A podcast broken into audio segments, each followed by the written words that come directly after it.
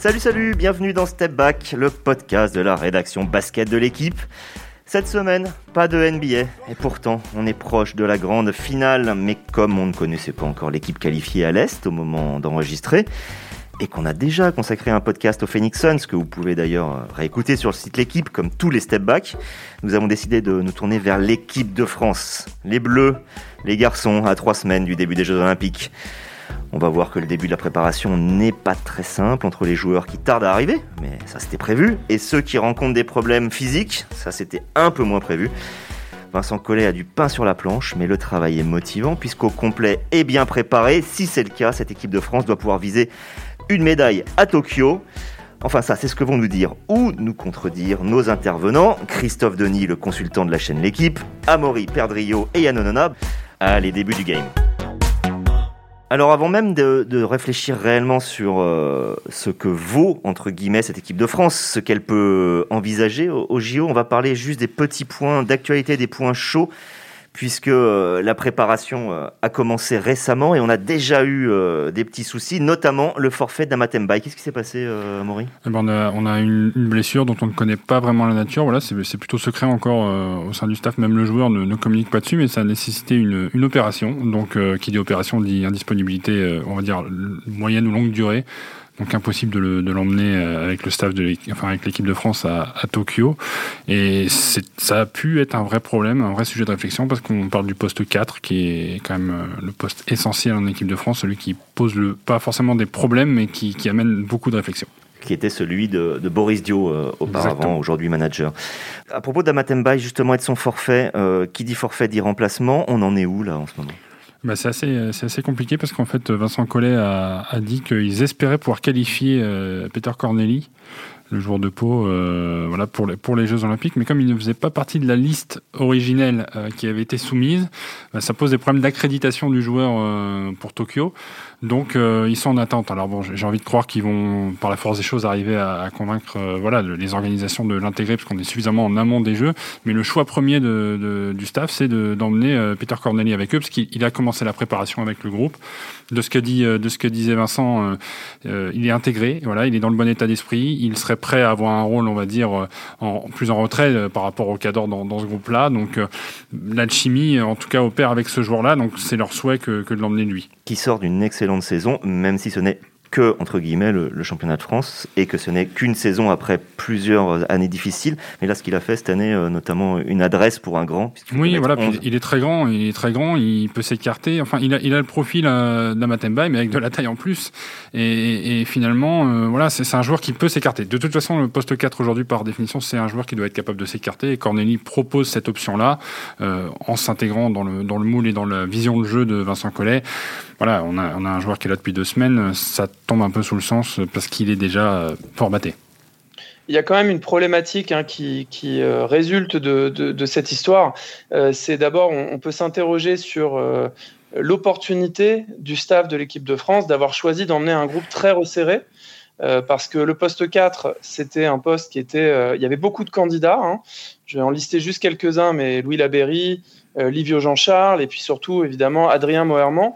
Euh, qui est champion d'Europe avec euh, l'EFS Istanbul. Euh, bon, et ben, entre-temps, on se retrouve entre guillemets avec Petre Corneli. J'ai absolument rien contre le joueur. Comme vous le disiez, il fait une excellente saison, mais il a zéro sélection, il n'a pas d'expérience. Et on avait des joueurs qui avaient un calibre qui avait l'air de correspondre plus, si vous voulez, à ce rôle. or, comme l'équipe de France a choisi de prendre un groupe resserré, ça a éloigné certains joueurs, notamment Adrien Moherman, qui, euh, peut-être dans le cadre d'un groupe de 16, serait venu, on lui aurait dit, il y a de la concurrence, on ne saura jamais en, réalité. Mais du coup, euh, Adrien Moherman, typiquement, euh, c'est vexé de ne pas avoir été dans le groupe des 12 et, en fait a, carrément annoncé qu'il mettait un, terme à sa courte carrière internationale. Donc c'est probablement dommageable pour l'équipe de France. C'est facile de le dire après, évidemment, mais aujourd'hui, on est face à ce problème. Ensuite, il faut relativiser euh, un tout petit peu aussi le, ce, poste 4-là. Pourquoi? Parce que ce sera probablement le 12e homme de l'équipe. Ça s'explique par le fait que le staff des Bleus a l'intention d'utiliser Nicolas Batum, euh, capitaine des Bleus lors de la dernière Coupe du Monde, au poste 4 encore plus qu'en Chine. Donc probablement que même Amat Mbaye, s'il avait été là, aurait eu un rôle réduit, et de même que Gershon Yabouzélé. Hein. Probablement, Gershon Yabouzélé, Nicolas Batum vont se partager euh, l'essentiel des minutes sur le poste d'ailier fort. Avant de revenir euh, avec toi, euh, Yann, sur le deuxième point d'actualité qui est Thomas Hurtel, je voudrais quand même poser une question à Christophe qui me paraît très importante, qui a été soulevée par toi, Yann, à l'instant. Le fait de choisir les 12. Alors, préparation resserrée, un mois à peine entre le début de la prépa et les JO, donc nécessité d'aller vite, mais choisir les 12 d'office avec quatre suppléants qui sont par définition qui n'iront pas au JO sauf coup dur. Est-ce que ça te paraissait un choix risqué euh, que payerait aujourd'hui Vincent Collet? Euh, Oui et non. Euh, oui, dans le sens où effectivement on n'est jamais à l'abri de blessures et d'indisponibilité, et que forcément quand ça vous tombe dessus, bah, vous vous retrouvez un peu court et vous êtes obligé dans l'urgence de vous adapter. Mais on ne pouvait pas le prévoir, sachant qu'en plus avec la saison Covid, on sait que les pépins physiques sont plus nombreux. C'est un choix qu'ils ont fait, en tout cas, bien sûr qu'ils auraient pu le prévoir. D'ailleurs, ils l'ont prévu. Je pense que ça a été au centre des discussions avant de faire ce choix de partir à 12 plus 4 suppléants. Il y a quand même 4 suppléants. Hein, donc euh, ils ont, c'est aussi une manière d'anticiper un peu les choses.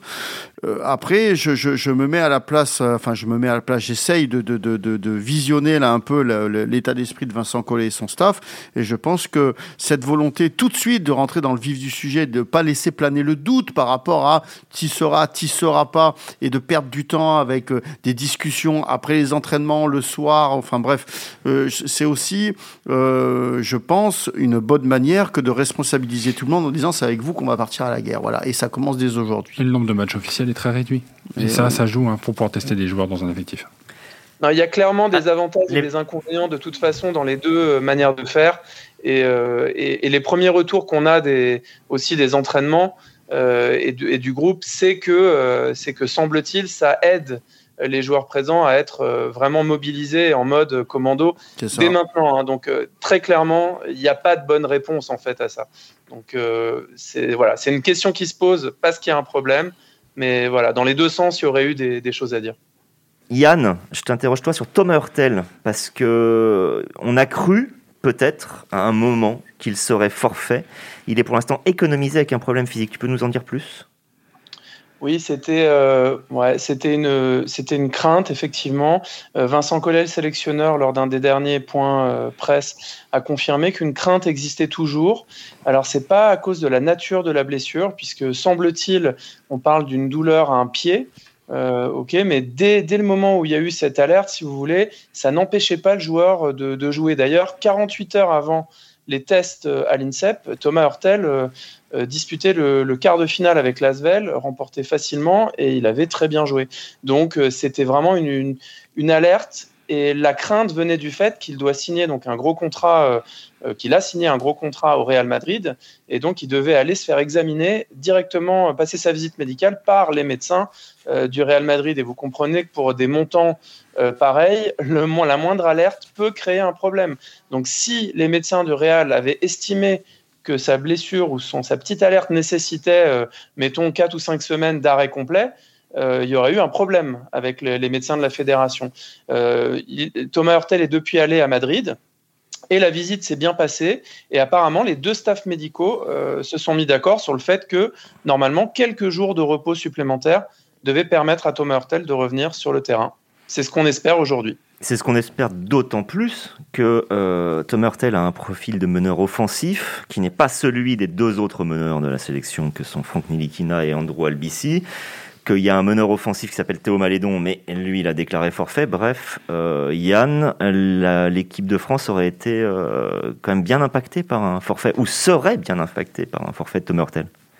Oui, il faudrait, il faudrait trouver un, un remplaçant. Et à ce stade, euh, vous avez bien noté que parmi les suppléants, les réservistes, il n'y a pas de meneur de jeu en fait. Donc ça voudrait dire que probablement, si Thomas Hurtel avait un, pépin ou si ça se, euh, si ça, si ça s'étendait en durée, euh, ça veut dire que le, staff des Bleus a probablement déjà choisi de, faire comme à la Coupe du Monde 2019, c'est-à-dire se contenter de son duo de meneurs euh, euh, à dominante défensive, Andrew Albici, Franck Nilikina, euh, et donc d'appeler Nando De Colo, poste 2, à venir faire des piges à la main. Hein. On rappelle qu'à Fenerbahce, cette saison, il n'a joué que meneur de jeu, donc c'est évidemment un poste qu'il peut tenir, même si c'est pas forcément son rôle initial en équipe de France. Donc ce serait ça le choix. Deux meneurs exclusifs plus Nando de Colo à la pige. Et dans ce cas-là on rajouterait une autre arme à l'arrière probablement ou à l'aile. Un Isaiah Cordiné par exemple qui pourrait apporter d'autres choses. Maintenant qu'on a parlé des, points chauds, euh, parlons globalement de cette équipe de France. Euh, Christophe, t'en, penses quoi de cette équipe de France? Elle te paraît euh, cohérente, complémentaire, tout ce que tu veux? J'ai le sentiment, avec des si, que cette équipe de France euh, pourrait être plus forte que ce qu'elle a été en Chine. C'est toujours pareil. Après, c'est une histoire de, de, de, enfin, de calendrier d'adversaires. Tu la trouves plus forte sur le papier Oui, je la trouve plus forte. Oui.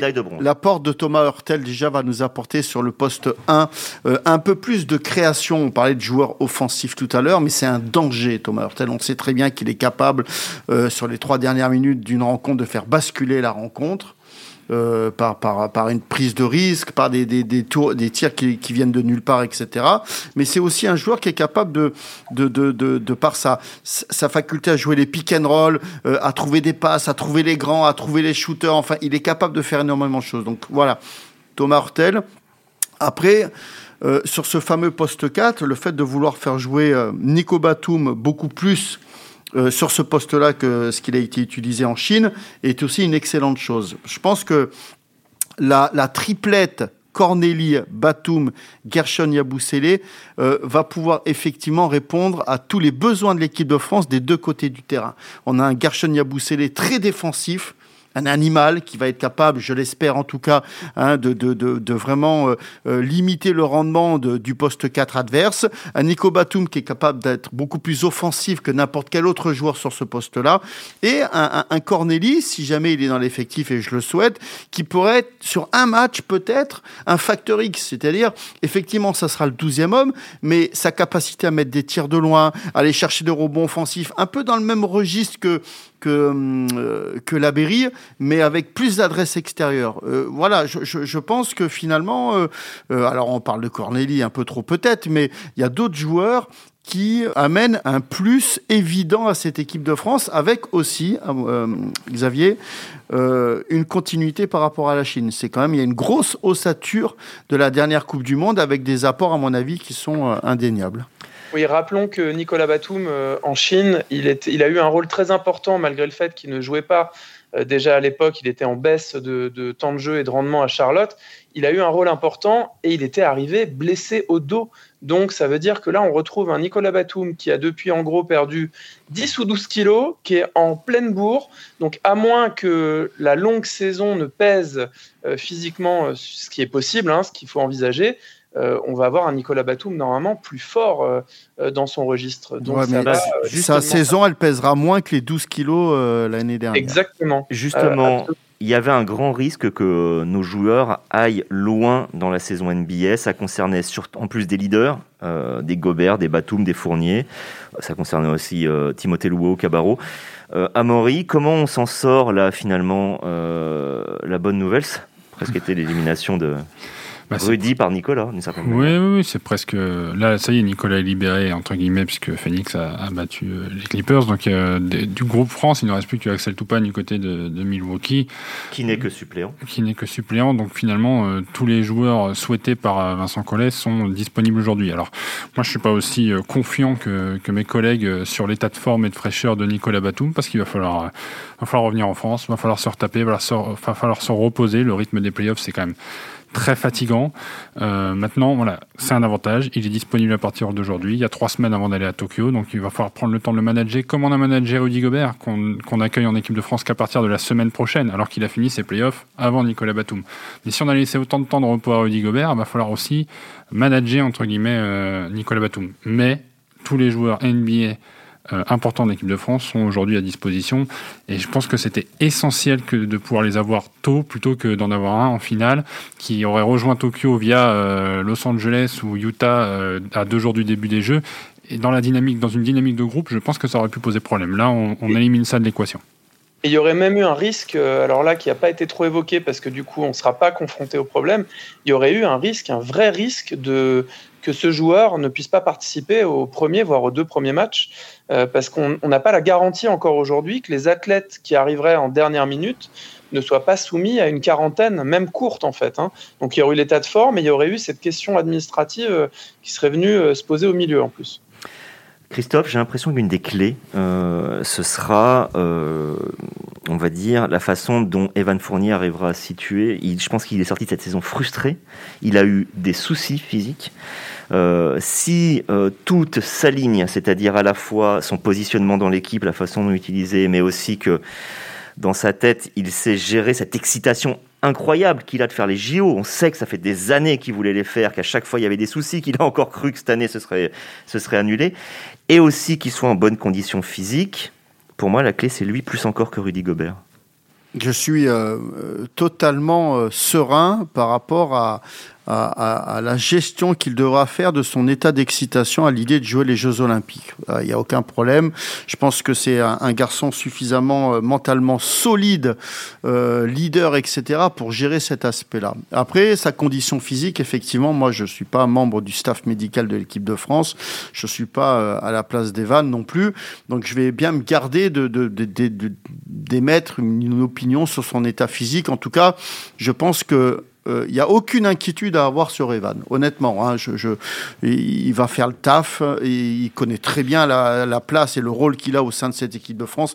Tout le monde sait aujourd'hui que c'est le leader de l'équipe de France. J'ai du mal à poser ma question parce que tu, répètes le mot inquiétude. Moi, c'est pas une inquiétude, au contraire, c'est presque c'est euh, le fait de d'être focus sur ce joueur-là qui me semble avoir les clés une mhm. des clés euh, d'une réussite et, et justement peut-être se dire qu'on va avoir un énorme été d'Evan. C'est plutôt comme ça que je l'entendais. Ah ben moi je pense parce que effectivement hein, euh, son transfert du côté de Boston et puis ce qu'il a un peu vécu où il a été très très bon sur certains matchs et puis des matchs où il a été absent parce que blessé, il est revenu de blessure un peu discret et puis il a bon bref, euh, il a pas il a pas il a pas été comme Nicolas Batum l'a été du côté des Clippers en tout cas rassasié de bonnes choses. Je pense qu'il a il a faim et il a faim euh, avec cette équipe de France. Donc effectivement, on a beaucoup beaucoup de d'ingrédients réunis pour que ça puisse, euh, ça puisse être un, bon moment pour lui et l'équipe de France. Moi, je suis tout à fait d'accord avec ça. Et puis, euh, et puis, il a un vécu avec l'équipe de France. Euh, la Coupe du Monde l'année dernière, ils ont perdu en demi-finale contre l'Argentine. Ça a généré beaucoup de frustration. Hein. Rappelons-nous des déclarations d'Evan avant et après la demi-finale où il a clairement donné rendez-vous à tout le monde justement sur les JO de Tokyo. Donc euh, euh, le contexte est parfait justement pour avoir du grand Evan Fournier. Il faut rappeler aussi, donc effectivement, il avait mis sa médaille, hein, rappelez-vous, dans, sa chaussette. Euh, dans sa chaussette après la, victoire pour la médaille de bronze. Il était très très très frustré parce qu'il savait qu'il y avait une fenêtre bah, probablement unique pour décrocher un titre de champion du monde. Rappelons qu'il a eu le Covid et qu'il n'a pas eu un bon Covid. On lui a reposé la question là il y a quelques jours. Euh, il nous a raconté fait que voilà qu'il avait eu plein de problèmes. Euh, vous savez, à se positionner dans l'espace. C'est ça qui, est, qui lui est arrivé mentalement. Euh, ce qui se passe, c'est que d'habitude, quand il vient sur le terrain, il nous racontait qu'il doit gérer évidemment plein de choses en même temps quand on est, quand on est sur le terrain, entre shooter, les déplacements, les mouvements, les mouvements des autres, la lumière, enfin tout ça. Et il disait qu'en fait, son esprit n'arrivait pas à, à, enregistrer toutes les informations, elle est traitée à la vitesse habituelle. Donc il se sentait complètement perdu. Donc évidemment, il disait que ça lui a pris des semaines et des semaines avant de, retrouver euh, euh, son ressenti normal sur les parquets. Mais néanmoins, ça, c'était euh, il, y a deux mois maintenant. Hein. donc aujourd'hui, il va bien. Et puis quant à sa gestion de, l'énervement ou de l'excitation que tu évoquais, Xavier, il nous avait confié il y a, il y a deux ans en Chine qu'effectivement, quand il arrivait sur le terrain, il avait un surplus euh, d'énervement et de rage. Et il a trouvé un moyen très cool de, faire descendre la pression. Au lieu d'écouter du gros hip-hop quand il s'échauffe, bah, il met du zouk dans ses oreilles. Voilà, donc je pense qu'il aura du zouk euh, à Tokyo avant les matchs. Euh, avant de parler de, Tokyo et, du début du tournoi olympique, parlons de la préparation. donc quatre matchs, les deux premiers face à l'Espagne. à Mori, on ne pouvait pas faire mieux, surtout avec un premier match en Espagne pour se mettre dans l'ambiance de, la compétition. Bon, en termes de niveau, je pense qu'on va pas se plaindre. Je pense affronter deux fois l'Espagne, euh, c'est quand même une référence. Les États-Unis vont les affronter aussi. Donc, si les États-Unis ont mis l'Espagne à leur calendrier, c'est qu'ils se doutent bien qu'il y a quand même une forme d'adversité à, ce niveau-là. Puis les France-Espagne, pour nous, c'est toujours quelque chose de. C'est jamais un match amical. Je pense qu'on peut le dire comme ça. Et puis surtout, il fallait répondre à, cette obligation calendrier, entre guillemets, de, de se rendre euh, à Tokyo. Euh, enfin, à Tokyo, là, ils vont aller au Chino, dans, dans la banlieue, je crois que 150 km. Euh, pour, pour se poser là-bas, pour faire une. Vous combien de temps avant tu sais bah, une, euh, Yann, euh, corrige-moi si je me trompe, mais ils, partent, ils sont là une semaine avant, non 10 jours avant pour les Jeux Le 12 ou le 13, c'est ça. Donc s'ils partent le 12 ou le 13, voilà, il y, y aura le match sur place. Le 14 pour être précis. Voilà, bah, très bien. La fête nationale. Euh, voilà, donc après, bah, il s'agit de s'adapter aux conditions locales, les conditions aussi sanitaires, euh, l'isolement. Il se retrouve là-bas avec l'équipe de France féminine et l'équipe de France féminine de 3 contre 3. Donc il y a une sorte d'émulation de groupe qu'on est censé créer sur place pour ensuite, bah, voilà, des matchs de préparation on va dire, euh, de dernière ligne droite et enchaîner sur le, sur le tournoi. Donc ça, ça va très vite venir. En fait, une fois qu'on a joué euh, deux fois l'Espagne, eh ben, on part du côté de Tokyo et puis il reste plus que deux matchs références, entre guillemets, avant de avant d'entamer le, le, concret. Donc euh, vraiment, temps de préparation très, très court. Mm. D'ailleurs, messieurs, on ne sait pas quel est le, le dernier adversaire, celui du quatrième match qui reste encore à désigner Pas d'information là-dessus ce sera, ce sera probablement un, un des, une des équipes qui est actuellement euh, en, comment dire, en TQO, mhm. en tournoi de qualification olympique, puisque 24 équipes se disputent actuellement les, les quatre derniers sésames. Euh, l'un de ces pays, on rappelle, sera l'adversaire de la France et euh, pourrait être le Canada ou la Grèce. Hein, ça se joue actuellement à Victoria au Canada. Ou la Turquie absolument, ou la Turquie. tu as raison de. Canada est un outsider, bien placé. donc, le quatrième adversaire est sans doute à chercher du côté de, de ces équipes actuellement en cours de qualification. D'accord. Euh, d'ailleurs, je propose, puisque là, là, on va parler des JO, donc des ambitions de l'équipe de France. Avant même de parler des ambitions de l'équipe de France, c'est juste de dire qui peut euh, les concurrencer pour une médaille Parce que là, on vient de parler du, Canada. Le Canada est un candidat pour une médaille. Ah oui, clairement. Ah oui, oui, oui, oui, oui, oui, ils ont une énorme équipe. Euh, tous les joueurs NBA quasiment ont répondu présent. ils sont pas forcément dominants sur les matchs du TQO. Euh, surtout, je, je, crois que c'est le premier match qu'ils ont gagné de pas grand-chose. Mais c'est une équipe qui clairement là, se met en route, vraiment. Et euh, ils vont être redoutables. Les et coachés par Nick Nurse aussi, qui euh, a cette sélection depuis pas mal d'années. Donc ils sont sur une très très bonne dynamique. Amaury, les États-Unis grands favoris. Je sais très bien que cette phrase veut absolument rien dire, puisque c'est par définition, mais les États-Unis, avec l'équipe qu'ils ont l'air de nous proposer, grands favoris dans le sens où ça a l'air d'être une équipe on a déjà eu des équipes C, on a déjà eu des équipes D. C'est pas forcément l'équipe AAA, mais c'est au moins un A plus A prime. C'est un bon A plus, oui. Après, après, ils vont avoir la problématique des joueurs qui sont engagés sur la finale, euh, sur la finale NBA.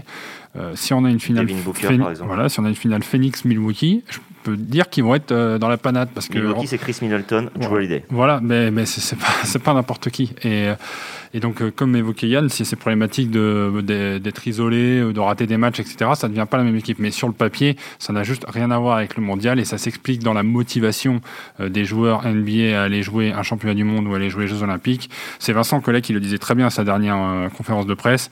Les Jeux Olympiques, ça reste la compétition basket internationale de référence. Donc, tous les Américains veulent, en être, veulent cette médaille d'or. On, se raccroche un peu à ce rêve de, de, de, de Team USA, de la Dream Team. Donc, on veut appartenir un peu à cette euh, legacy, comme on dit. Euh, voilà, donc bah, après, évidemment, ils sont archi favoris euh, sur le papier, mais, même s'ils avaient une équipe B, ils seraient, ils seraient favoris. Maintenant, la France, je pense, se situe juste le, cran en dessous avec le Canada. Christophe croyait beaucoup, croit beaucoup au Canada. Je suis plutôt d'accord, ce qui peut être problématique pour le groupe de l'équipe de France, du coup, parce qu'il faut quand même terminer deuxième. Alors rappelons, il y a trois poules de quatre. Les deux premiers sont qualifiés et les deux meilleurs troisièmes. Et euh, dans notre poule, il y a donc les États-Unis, et c'est le premier match, le Canada, s'il se qualifie, ou la Turquie ou la Grèce, et c'est le deuxième match. Et là, l'équipe qu'on doit euh, placer derrière, c'est l'Iran. Euh, et la problématique, Xavier, c'est l'écart. Parce que qu'est-ce qui va se passer pour désigner, en supposant le scénario, le mauvais scénario, où on perdrait les États-Unis et le vainqueur du tournoi de qualification olympique canadien, il faudrait battre l'Iran par un gros écart et ne pas prendre un trop gros écart contre Team USA. Parce que, évidemment, l'écart va compter quand on cherchera qui, est le, qui sont les meilleurs troisièmes. donc si effectivement on a des joueurs de l'équipe américaine qui jouent la finale et qui manquent peut-être le premier match contre la France, bah, ça peut être une opportunité soit de créer la surprise, soit de réduire l'écart final éventuellement. Euh, donc ça va être une donnée, ça va être des données importantes. Il faut se rendre compte, se rappeler que le format était différent avant, qu'on jouait dans deux poules de 6, donc que la France ou les autres équipes avaient cinq matchs euh, pour se qualifier en quart de finale. Donc c'était plus simple en fait. Il y avait souvent deux équipes euh, un peu plus faibles. On avait eu la Chine et le Venezuela à Rio. Donc c'était simple. Une fois qu'on avait gagné ces deux matchs-là, perdre les trois autres n'empêchait pas de se qualifier. Là, le moindre écart peut signifier euh, qu'on n'ira pas euh, dans le top 8. Donc ça va se jouer très serré. Christophe, euh, Argentine, Espagne, quest ce que tu vois comme autre candidat au podium derrière les États-Unis de Kevin Durant? J'adore dire ça, les États-Unis de Kevin Durant. Pour moi, il y a d'autres des États-Unis et les États-Unis Kevin Durant. Je, je, ne peux pas m'empêcher de penser à la Serbie. Même sans Jokic? Oui. ou surtout sans Jokic. Euh, T'es pas oui, fan oui. de Jokic en sélection non, non, non. Bah, Jokic, c'était un joueur, euh, peut-être le meilleur pivot du monde au, au jour d'aujourd'hui. C'est bien pour ça que je dis en sélection. Euh, oui, mais ça, encore une fois, il faut jamais oublier que le basket est un sport collectif, que l'addition de talent n'est pas forcément le gage de réussite, et que, et que quand je vois ce que fait Mari euh, Marjanovic euh, au TQO en ce moment, où il est à plus de 20 points de moyenne, je crois, et quasiment 15 rebonds, euh, ça va responsabiliser d'autres joueurs. Je, je, voilà, je me fais pas de soucis pour la Serbie. En tout cas, la Serbie, je sais pas s'il faut les, les mettre dans les trois, dans les quatre, j'en sais rien. En tout cas, il faut compter sur eux. Voilà, honnêtement. Euh, euh, Serbie, donc euh, l'Argentine finaliste et l'Espagne vainqueur de la Coupe du Monde. Forcément, ces deux-là ayant été en finale, on est un peu obligé de, les mettre. Serbie, France. T'en vois d'autres ou pas, à, part le Canada? L'Australie. J'allais dire l'Australie aussi. Il faut toujours compter sur eux. C'est une équipe pleine de vis. C'est ça qu'on aime, les équipes pleines de vis qui, qui sont capables par tous les moyens d'aller chercher une victoire totalement inattendue. Euh, Malgré l'absence de Ben Simons qui a décidé de déclarer forfait Je pense que c'est pas plus mal pour eux. Parce que Alors, Simons, surtout dans sa tête, sans euh, ben non, voilà, c'est un joueur qui est en plein doute. Je pense qu'emmener un joueur en plein doute dans une compétition comme ça, euh, c'est pas ce qu'il y a de mieux pour, pour cette équipe-là. Et je ah, pense qu'ils ont le collectif et le, et le vécu ensemble en plus. Ça fait tellement longtemps qu'ils jouent ensemble. Oh Yann, tu voulais dire? Oui, non, non, l'Australie, ils n'ont pas eu besoin de Ben Simmons pour, pour nous en coller 20 à Rio euh, il y a 4 ans. Hein. on avait quand même Tony Parker et compagnie. Euh, euh, et puis, ça, avait, en fait, ça avait ruiné notre tournoi olympique. C'était la, défaite initiale qui avait fait qu'on s'était retrouvé en quart de finale contre l'Espagne derrière. Hein. donc, donc voilà. Et puis, il y a deux ans à la Coupe du Monde aussi, ils nous ont, battu, ils nous ont battu une première fois avant qu'on prenne notre revanche dans le match le plus important. Bon bah si je résume, donc on a un favori et puis derrière on a euh, en équipe Argentine, Espagne, Serbie, Australie et France, c'est-à-dire cinq équipes pour deux médailles supplémentaires. Christophe, tu, tu crois dans la dynamique des dernières années, dans la constitution de l'effectif euh, à une médaille de l'équipe de France Bien sûr. Tout à l'heure, j'ai dit que l'équipe de France, je la voyais plus forte que lors de la Coupe du Monde en Chine, mais je sais aussi que l'adversité sera un cran au-dessus. Parce que c'est les JO, parce que Team USA est beaucoup plus forte qu'il y a un an, et, puis toutes les autres équipes vont, à mon avis, euh, être redoutables. Mais euh, l'équipe de France n'a jamais été aussi forte finalement que face à cette fameuse adversité.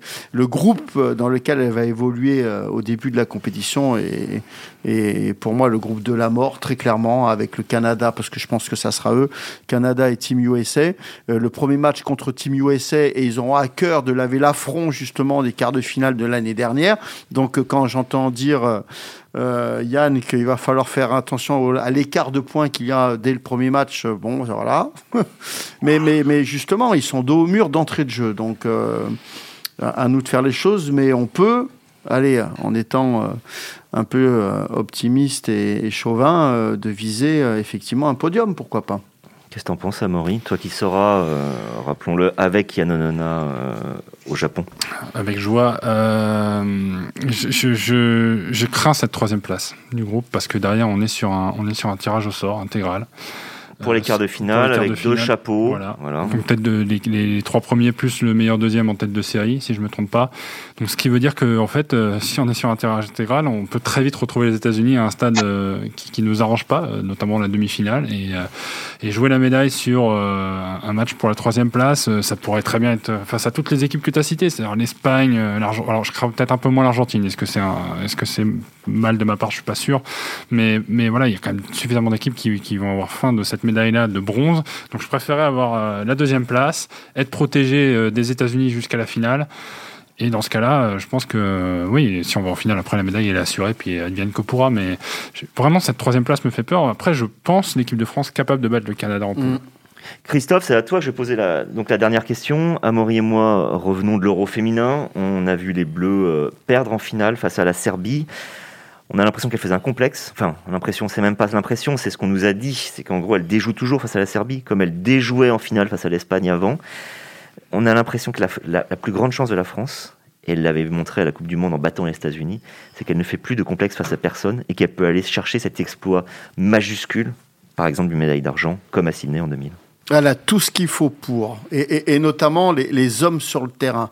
Je, parle d'hommes, je parle pas de joueurs, et je fais une différence entre le mental et le psychologique. Je pense que nous avons euh, des personnalités au sein de cette équipe de France. On parlait d'Evan Fournier tout à l'heure, Nico Batum, euh, même euh, Boris Dio hein, dans son rôle de manager général aussi. Bon, on, a on a des, des hommes capables effectivement de pouvoir créer une brèche hein, dans la tête de nos adversaires et de s'y engouffrer et, de, et, de prendre l'ascendant psychologique. Euh, Evan Fournier a déclaré hein, qu'il a jamais eu peur des États-Unis. Il les joue tout au long de la saison, d'ailleurs, hein, ses futurs adversaires, pour ne parler que d'eux. Mais oui, effectivement, je pense que je pense qu'ils ont tout pour. Euh, et en même temps, je, reste aussi un peu sur mes gardes parce que euh, quand il a fallu jouer l'Argentine en demi-finale et que beaucoup de grands spécialistes disaient que c'était peut-être le meilleur tirage et qu'on était quasiment certain de jouer l'Espagne en finale, eh ben on s'est bien planté. Donc ça veut dire qu'ils sont aussi capables à un moment donné de passer au travers ou de ne pas savoir justement quoi faire euh, face à des joueurs qui aussi ont beaucoup de personnalité. On a vu les Argentins l'année dernière nous marcher dessus. Hein très clairement. Euh, et ça n'a rien à voir avec le talent, tout ça. Donc voilà, je pense que euh, c'est à eux de faire les choses, mais ils ont tout en magasin pour. Je minorerai juste ton propos en disant que là, s'il y a une demi-finale, ils pourront s'entraîner avant, ce qui n'avait pas été le cas à la Coupe du Monde en Chine. Merci beaucoup, messieurs, euh, d'être euh, intervenus. On est très excités à l'idée de, voir nos bleus, de voir les bleus euh, à Tokyo. C'est un tournoi qui va aller vite, un tournoi ramassé et un tournoi très excitant. Merci à tous de nous avoir écoutés. Ciao, ciao, à la prochaine.